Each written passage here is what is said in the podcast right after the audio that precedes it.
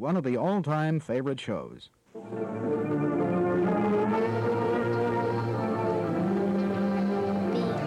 you were home. Hello and welcome to episode ninety-nine of Because You're Home. I have just realised whilst looking up the number of this episode that I did not put on the last, well, the title of the last episode, that it was uh, episode ninety-eight, so... Hey ho, this is episode ninety-nine, so we're getting real close to the one hundredth episode. Um, in this episode, I decided to review the film Barbarian. I know Barbarian came out last Halloween, but I was slow to the uptake. Um, I'm kind of also the type of person where I don't know why, but the more someone tells me I should see a film, it just makes me want to hold off for a bit, and not so I can get it spoiled, which thank God I did not get this film spoiled. And huge warning to discuss this film, to me, I think in its entirety and the aspects of it, this there's huge spoilers. There's there's no way of going about it. Um, if you haven't watched this film, please go. It's on Disney Plus of all random things because Disney owns everything. Um, it's on Disney Plus. Go watch it. Come back. Have a listen to this. You know, see if you can, if they can open up your your thoughts on it. Uh, you may agree or disagree. Um, but yeah, so I did not watch this film when it came out. Um, I suppose I didn't even think of going to the cinema. Um, I normally would have went with Grace maybe to things like this, but she was nearing the time of her her you know nearing the end of her pregnancy, and you know probably would have been a good thing that we didn't watch this in the cinema because I tell you I was scared throughout it, so I don't know how a pregnant woman would have handled it. But um, yeah, so I decided to watch it just maybe like a week or so ago. And then I was just like putting all my piece, bits and pieces together for this. So away we go. So Zach Cregger's film Barbarian took the horror genre by storm in late twenty twenty-two with a box office opening of ten million dollars in just over two thousand theatres and with rave review after rave review. So Cregger, who was formerly of the Whitest Kids You Know group, brings to life a horror movie with a basic concept that follows your standard horror tropes while also packing it to the brim with su- su- bleh, subtle social undertones and commentary. The up-and-coming filmmaker, who was inspired to pen the script after he read a book that encourages women to listen to their instincts, which definitely is something that they highlight throughout this film, not only hopes people will discuss the drama's themes, but also embrace all of its visual and emotional genre elements. Barbarian brings to light deeper issues in gender and socioeconomic disparity, as well as urban decay. While you're watching this movie, the surface level feels like any old horror film. It's about a woman traveling to Detroit for a job interview to find her Airbnb has been double booked, and there's already a man inside, which sounds like the opening of many a horror movie we've seen before. And kind of even when I watched it, I was like, oh, it's one of those films. I have to say, just one of the things was when I watched it, I kept thinking a certain thing would go the way I thought it would, and it it twisted and turned. It was a goddamn roller coaster of a movie, and it was brilliant. Again, if you're still listening and haven't watched it, for the love of God, go watch it.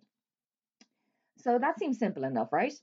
But digging a little deeper into the guts of this film, it isn't just scary because of the monsters lurking below or the jump scares, which I have to say aren't that frequent. And I love a film that doesn't rely on jump scares. If you listen to any of our older episodes, I you can see my my uh, I despise jump scares. Uh, well, if they're done well and if they're scattered, like like I'd say two to three jump scares at most, done well. Mwah, chef's kiss, you know, you don't rely on them, people. Do character development, do story, don't do jump scares. I'm talking to you, Conjuring Universe. There's a genuine feeling of uneasiness because that simple premise unfolds down a rabbit hole, revealing issues beyond a creepy guy being creepy. At first glance, the movie's look is impressive. The camera work is excellent for the big screen and future immersive home, movie, uh, home video releases. The aspect ratio and style switch throughout the film at different moments, and you'll see it kind of in different storylines and in different decades. It's done really well to kind of show, like it, it jumps back to the eighties and it goes to a four three uh, aspect ratio, which I'm like, oh yeah, because there wouldn't have been the scale you have now for T V. So just those little things just to show the, the time change. Oh, I thought it was brilliant. Anyway, for example, conversations have a different style than a heart-racing scene. These include Stanley Kubrick-esque movements of the camera, claustrophobic and uncomfortable close-ups, mainly when it focuses on a character through a tight space. All in all, cinematographer Zach Kuperstein deserves praise. It's kind of like when they're in the upstairs area in the Airbnb and, and outside, it's all wide shots, crisply moved. But then the minute that you're in the underground area, it's all shaky, not quite shaky cam, because geez, I get motion sickness. I'd be sick and I'd be complaining about it.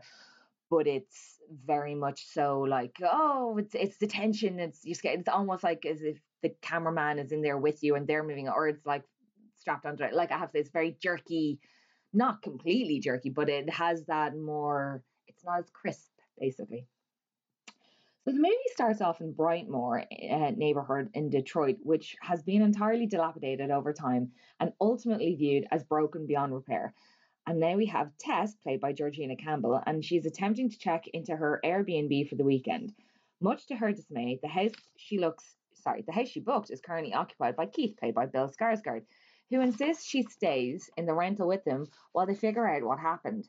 After a series of a series of awkward exchanges, unsettling camera views, and your typical slasher tropes, like it starts out on a dark, rainy night, doors are opening in the middle of the night and slamming all of their own. And then we have like the secret doors and passageways. So that leads you to believe that you're going to expect a kind of a typical run-of-the-mill slasher film where the man is going to watch the unsuspecting lead character sleep and then try to kill her when she least expects it. Instead, we find underground lairs, a naked mother of the, a woman of incest. I'll, I'll go into that later on. It's woof. A decrepit old man with a sinister stash of V H S tapes. Cops that can't be bothered to patrol a dying area. And the movie star... Propri- sorry, the movie star property owner played um called A J, played by Justin Long, and he will do about anything uh, to preserve his image. When all of these are unveiled, unveiled, um, it becomes obvious that the classic horror formula is getting tossed right out the window. And again, it the film does I think three hard cuts from a scene, and it's a tonal change and everything, and it's boom, boom, boom. But they all do tie in together. Like at the crux of what happens with Tess, you just a boom, um, complete change. And this is our introduction with A J. Then there's another one where there's the aspect ratio changes and all the houses in the area become more colorful. And we've gone back in time to the eighties when just as the, the house, the suburb kind of area is in a decline. So there's three changes, but just they all come back to make sense. So on the surface, Barbarian is absolutely bonkers. And I feel like they go with it. They roll with it. It's these new kind of, you have the likes of X and Pearl and, um, gosh, well, a few other modern horrors now where they're like, they're embracing the insanity and the craziness of the films, but without it being schlocky. Um, so from the beginning, even with the trailer, the movie makes it seem as though Keith is the one who's about to prey on Tess in some capacity. As we move through the movie, a secret room in the basement is found with a single dingy bed and an old-school video camera. This is weird, right? But not as weird as the rocky staircase descending even further underground beyond that.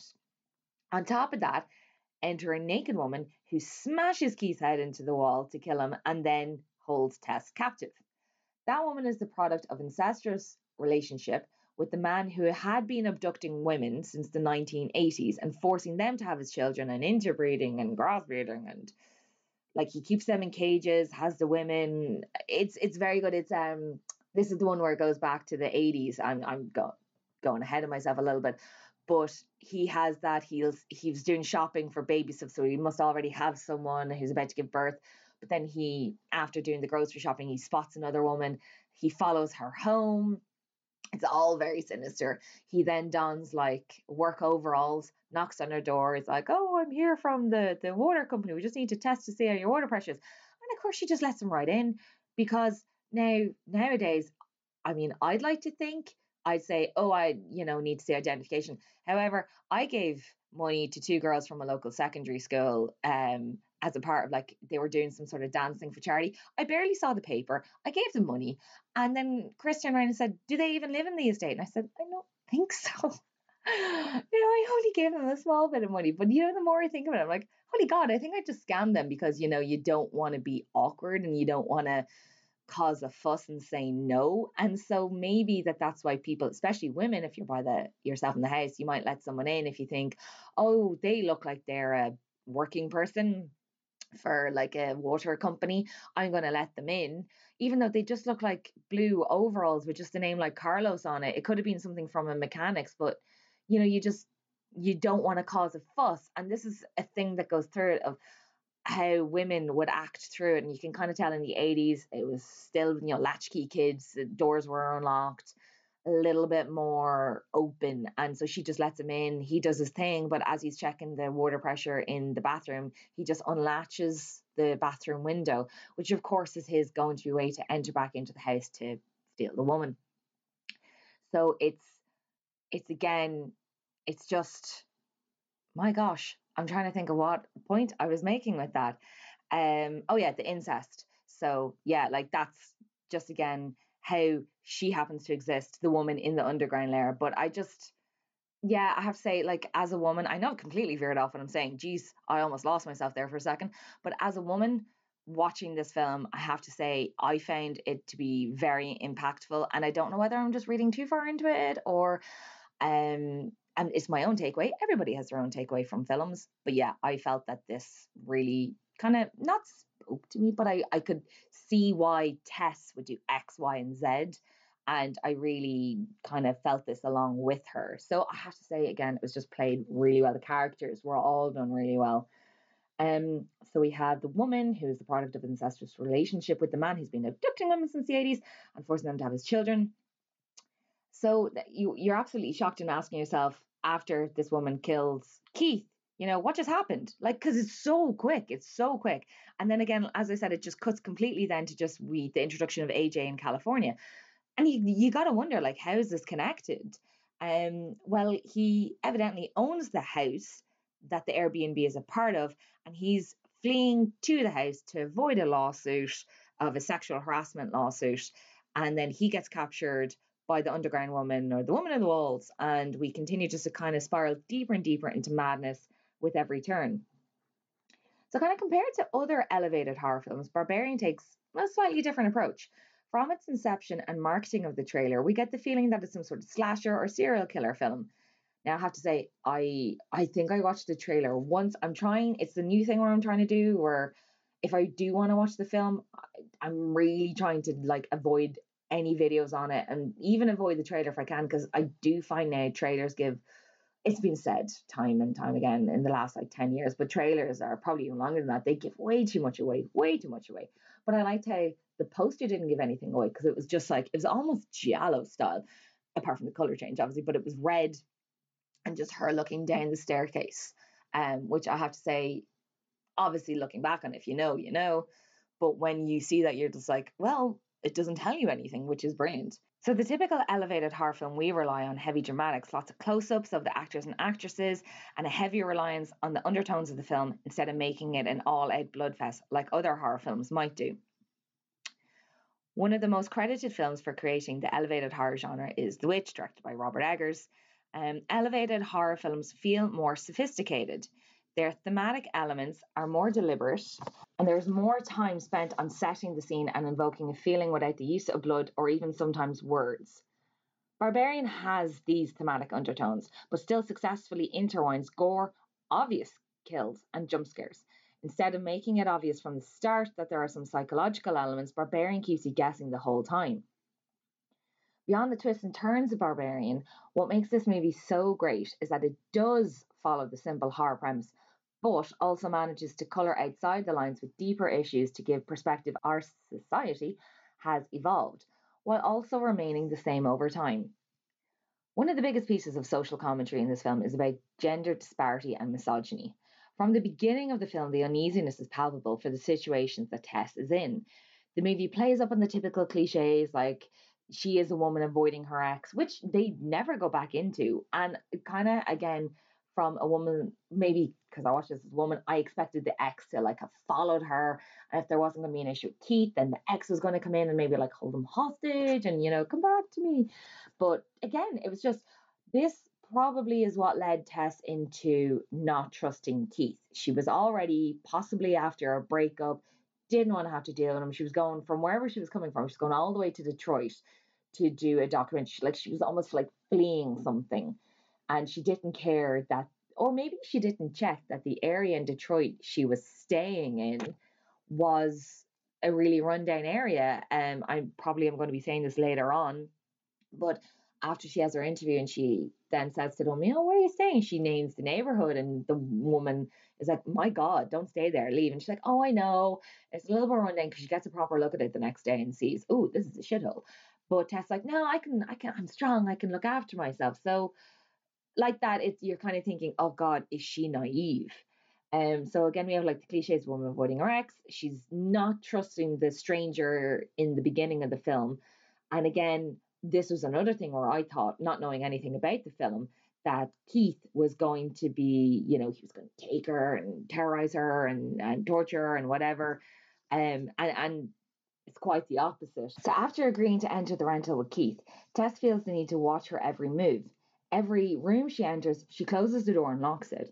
She refuses to drink anything that she hasn't seen Keith open or pour in front of her, and goes above and beyond to confirm that what Keith is saying to her is the truth. Like, she questions everything. She doesn't trust that he has same things in common with her and, and knows about this underground jazz scene that she's doing the documentary about. So the disparity lies in the fact that if the roles were reversed, it is unlikely that a man would have to be concerned about his own well-being or to be worried that he would be taken advantage of or harmed. There is even something that is joked about in the dialogue between Tess and Keith, and he acknowledges that men wouldn't have to be as hypervigilant as Tess has to be to protect herself. Later in the film, flashbacks to the nineteen eighties reveal the original owner of the home was using the disguise of the handyman, as I said, to kidnap and abduct women. The parallel between the victims in the nineteen eighties and Tess shows that although women's rights have progressed in the past few decades, women everywhere are still faced with the same problem of constantly having to look over the shoulders and stay protected at all costs in the presence of strangers. And kind of there's another thing that they go into, which is like the, the crux of this film, is the element of trust. You know, who can you trust?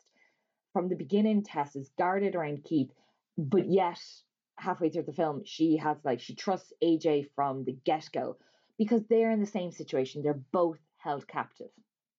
And when we as the audience know that A J is not to be trusted, like the only reason why he's there is because he has a lawsuit and possible criminal charges being put against him, and he wanted to sell the house in order to pay money for his legal fees. And when he saw the the underground area, he was like, ooh, this is more land to my house that I can sell. Like, he's delighted. Like, he's, they actually truly go into his character like fairly quickly about how much of an asshole he is, and that the the rape allegation is pretty much true, uh because he's like, oh yeah, oh at first she didn't want it, but then, you know, I, I I don't stop getting, you know, going at something until I get what I want, you know me. And oh Jesus Christ, it was, ugh. Anyway, so, like and and all A J does is just look out for himself, which you get to see by the end of the film. Uh, Tess should also have trusted Keith from the start, but again, this is where I thought, because of the she was getting calls from what I imagined was her ex-boyfriend, she is finding red flags everywhere, from the cup of tea that he made for her but she didn't get to see him make, and then we find that like Keith is almost tripping over himself in order to not make himself look like a creepy or a bad guy. And there's kind of like there's an irony in that, and it is, as I said, it's the crux of the movie, that the monster is not just the crazy naked lady underground. And like there's another thing where Tess also didn't trust the homeless man who, after her interview, kind of chases her into the house, whereas really, again, we see he was chasing her to say, please don't stay there, there's a crazy lady in the basement. But of course he didn't go about it. He was rough the way he was speaking, like, so it is, again, it's she didn't trust the homeless man and Keith, all because of her preconceived notions. So I have to say, like, that element again was done very well. Another theme outside the standard horror genre takes place a little later in the film, when Tess escapes the underground lair and attempts to get help for A J, who's still stuck in the basement. Again, she doesn't know how bad A J is, and she wants to go back and help him. And you really kind of think, of course, us, you know, as the audience, knowing what we know, we're like, no, it might be some sort of a justice if he becomes the doll for a crazy naked woman in a subterranean area who just wants her own baby or her baba. Ugh. Maybe not the best ending for him, but still, you're just like, you know, there are twisted, cruel ways that horror movies do like to end on characters, and that could have been one of them. So Tess climbs out from the grime and dirt of the lair and hobbles onto the street, and she gets rescued. This is where she just at the nick of time, gets rescued by the homeless man who is basically trying to stop her from going into the house. And then there's just this little eerie picture of the woman was ready to grab Tess by the ankles, and so she just pokes a little bit out from underneath the, the window in the basement, and then just just like slimily almost just like creeps back into the darkness. Because the homeless man later on tells her, um, after he's rescued her, that they every homeless person or who, anyone still living near that area knows that the crazy naked woman in the walls would come out at night time. So that's how they know of her. Maybe for food, because how else would you live in a lair for however long? I don't know, from the eighties, she's probably in the thirties or forties. I don't know how old she is. So you're just kind of wondering, how does she get this far? And also we find out that the crazy rapist incest man from the eighties is also there too. So some people, when they were reviewing the film, they're like, oh, that's a major plot hole. How could they live there? And like, look, for a horror movie, for the movie, it works fine. You know, they could be shitting in buckets for all I care. But, you know, maybe at nighttime she's, you know, getting food or whatnot. Like, it it doesn't matter. That's not the main issue. And it shouldn't be something that people should be picking at, because I know people will, I do it. I pick at things that are silly and stupid, but, you know, leave this film alone. So, yeah, Tess escapes. And she hobbles down the road as fast as she can. She runs into a service station where she calls the cops. But when they show up, it doesn't exactly go as planned. So she's also been kept hostage there for potentially two weeks. And so she's looking like shite. Her clothes are dirty. She's dirty. Um, and as as I mentioned before, the Brightmoor neighbourhood is falling apart and is perceived as riddled with drugs and viewed as being entirely dejected. As Tess is explaining what happened and how there's still someone there who needs saving, the audience starts to get the feeling that the cops assume she's homeless or on drugs when they take a look at her appearance and the fact that, you know, this is in a rundown neighborhood in Detroit. However, they reluctantly agree to follow her to the rental to see what's going on, but cannot be convinced to actually investigate because of their skepticism. The social commentary here is that urban decay and socioeconomic disparity continue to worsen because it is presumed that the area or the people residing in those areas are hopeless and beyond repair. Instead of addressing those issues, they get swept under the rug and ignored. The resources that could have been used to turn rundown cities around are being used in other areas to keep them thriving, vibrant, and in order. This is something anyone can see in big cities across America, and these less than ideal neighborhoods are viewed as a stain on the map of an otherwise perfect city. So you, you very much so get the vibe. If, if you can see it, you can see it, that the film is trying to make a statement. But at the same time, instead of being in your face about it, it still manages to be exciting and entertaining, and it doesn't get preachy. Because some films, like Mother, if you think about it, it's so in your face about how bad people are too, when you realise that it's like, that it's Mother Earth and the house is the world and how everybody's fucking up. You're like, my God, by the third scene, like, we fucking get it, we're terrible. So yeah, just this film isn't so, do you get it? Not quite, I felt. So when watching horror, we as the audience would know what to expect. There's a formula, a simple formula. And that formula is repeated over and over again in classics like Halloween, Scream, and Friday the thirteenth, et cetera.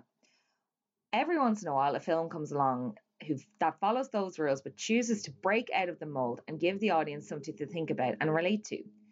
Barbarian kicks down the doors and demands to be enjoyed by horror lovers everywhere. This film is witty, scary, and unique, but it, it also allows the audience to dive a little deeper than the monsters that are under their beds. The obvious formula, coupled with the moments of subtle social undertones, make for one crazy ride from start to finish.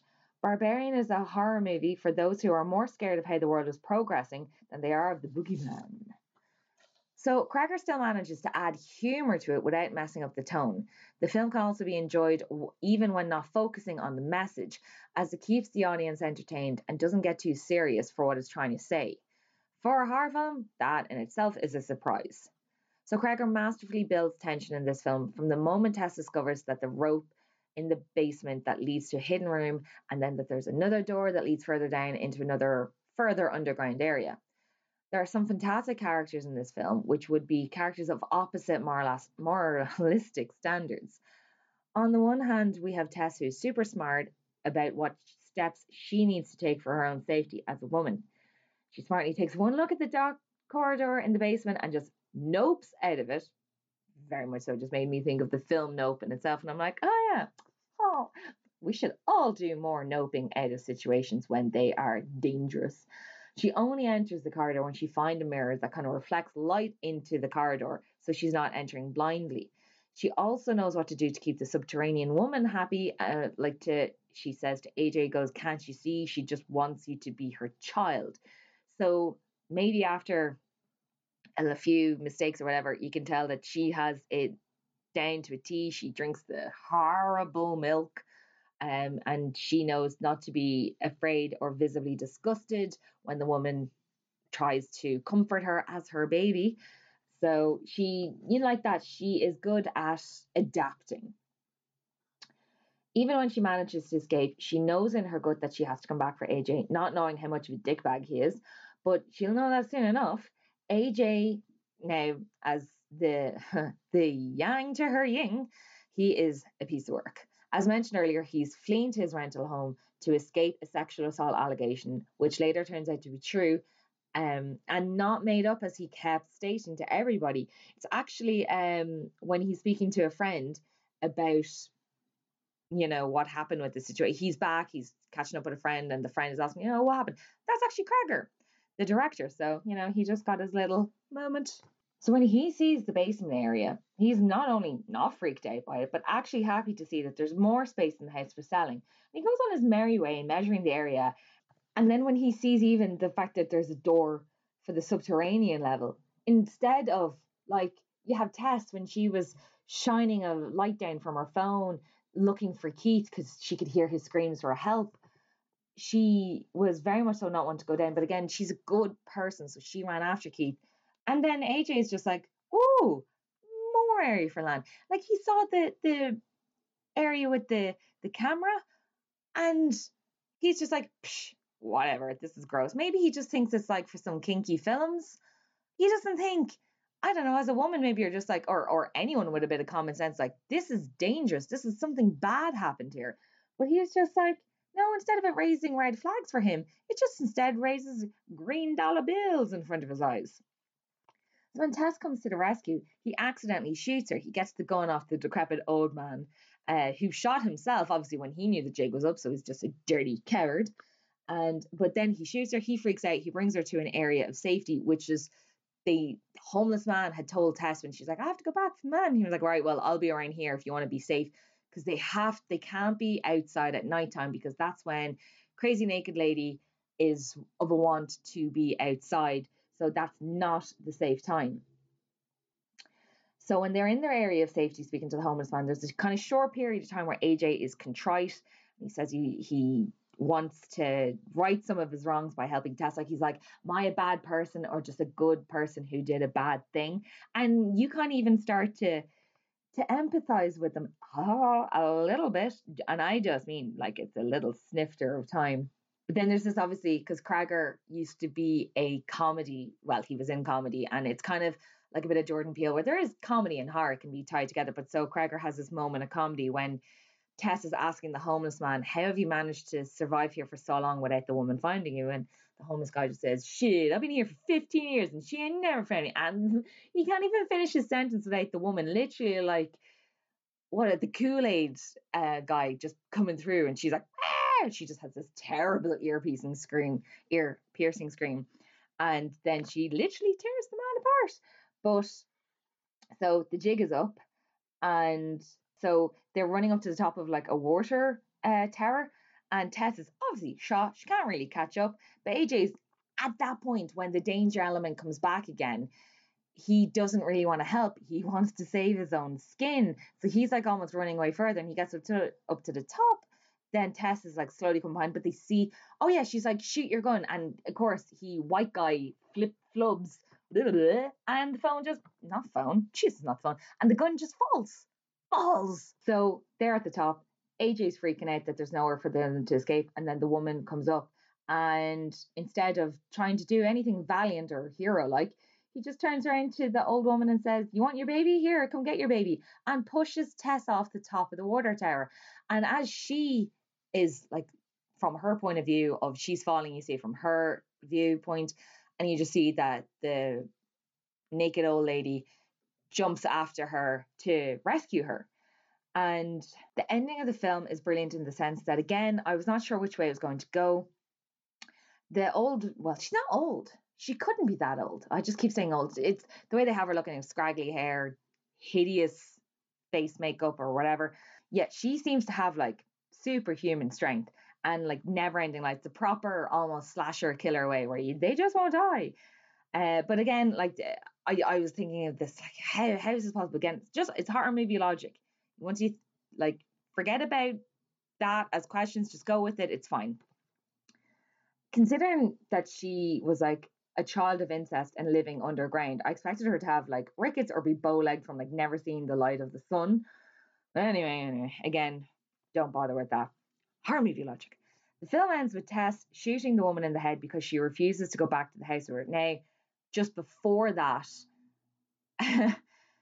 basically, as Tess was falling and the woman was jumping after her, the woman uses her body to shield Tess from the worst of the impact.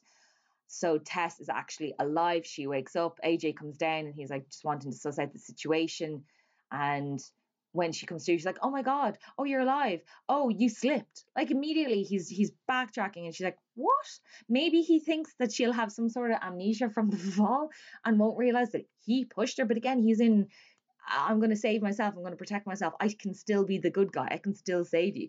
And then again, as I was saying, this is the never-ending strength of this woman, that she goes to rescue Tess again from him, or just the anger, the fact that he pushed her baby over the top of the water tower. And so she just, like, rips his head in half. So again, superhuman strength. But A J's gun, when it had fallen, again, horror movie logic is perfect. It's within grasp. So the woman is trying to bring Tess back, and she has the gun, and she's trying to, she's like, I can't go back. I can't go back. And then shoots her in the head, and then boom, you know, credits. In between the credits, like little cutscenes, we just see uh, Tess walking, like limping her way out of there. But there was a part of me that was wondering if it was kind of going to end like a very bleak ending where there'd be like no more bullets left in the gun, and then we just see Tess being carried back by the woman into house, like to never be seen again, kind of akin to the ending, the alternative ending for Jordan Peele's Get Out. So this film kept me on my toes by changing and reinventing itself. Just when you think you have a handle on the story, it takes a hard turn and reveals another side. I may have watched this film in twenty twenty-three, but this film and X would be part of my top five films for twenty twenty-two. These two films seem to embrace the absurdity of their films without being schlocky, kind of like the ending of The Conjuring two. If you've listened this far and have not watched Barbarian, thinking that you will give this film a big miss, I beg you to go and watch it now on the perfectly child-friendly Disney Channel. Don't let this elevated horror film, hidden under a thick layer of insanity, pass you by. So there we have it. I really liked it. I don't know if I'd go on so far to say, like, I love it. Oh, well, you know, yeah, it had its its its issues, but I mean, it was still very much so an overall brilliant horror film, and I would recommend... if anyone wants to go watch it, go watch it. I know I just said that at the start, that when people tell me to go watch something, I go the opposite way. But don't listen to me in that sense. But listen to me when I say do go watch it. You can follow us on Instagram and Facebook on Because You're Home with an underscore between each word. And you can listen to us on most podcast platforms. And if you listen to us on Apple or Spotify, please feel free to give us a rate and review. And if you don't fancy doing anything like that, but you still like us, just go tell a friend. And I'll chat to you again soon. Bye-bye.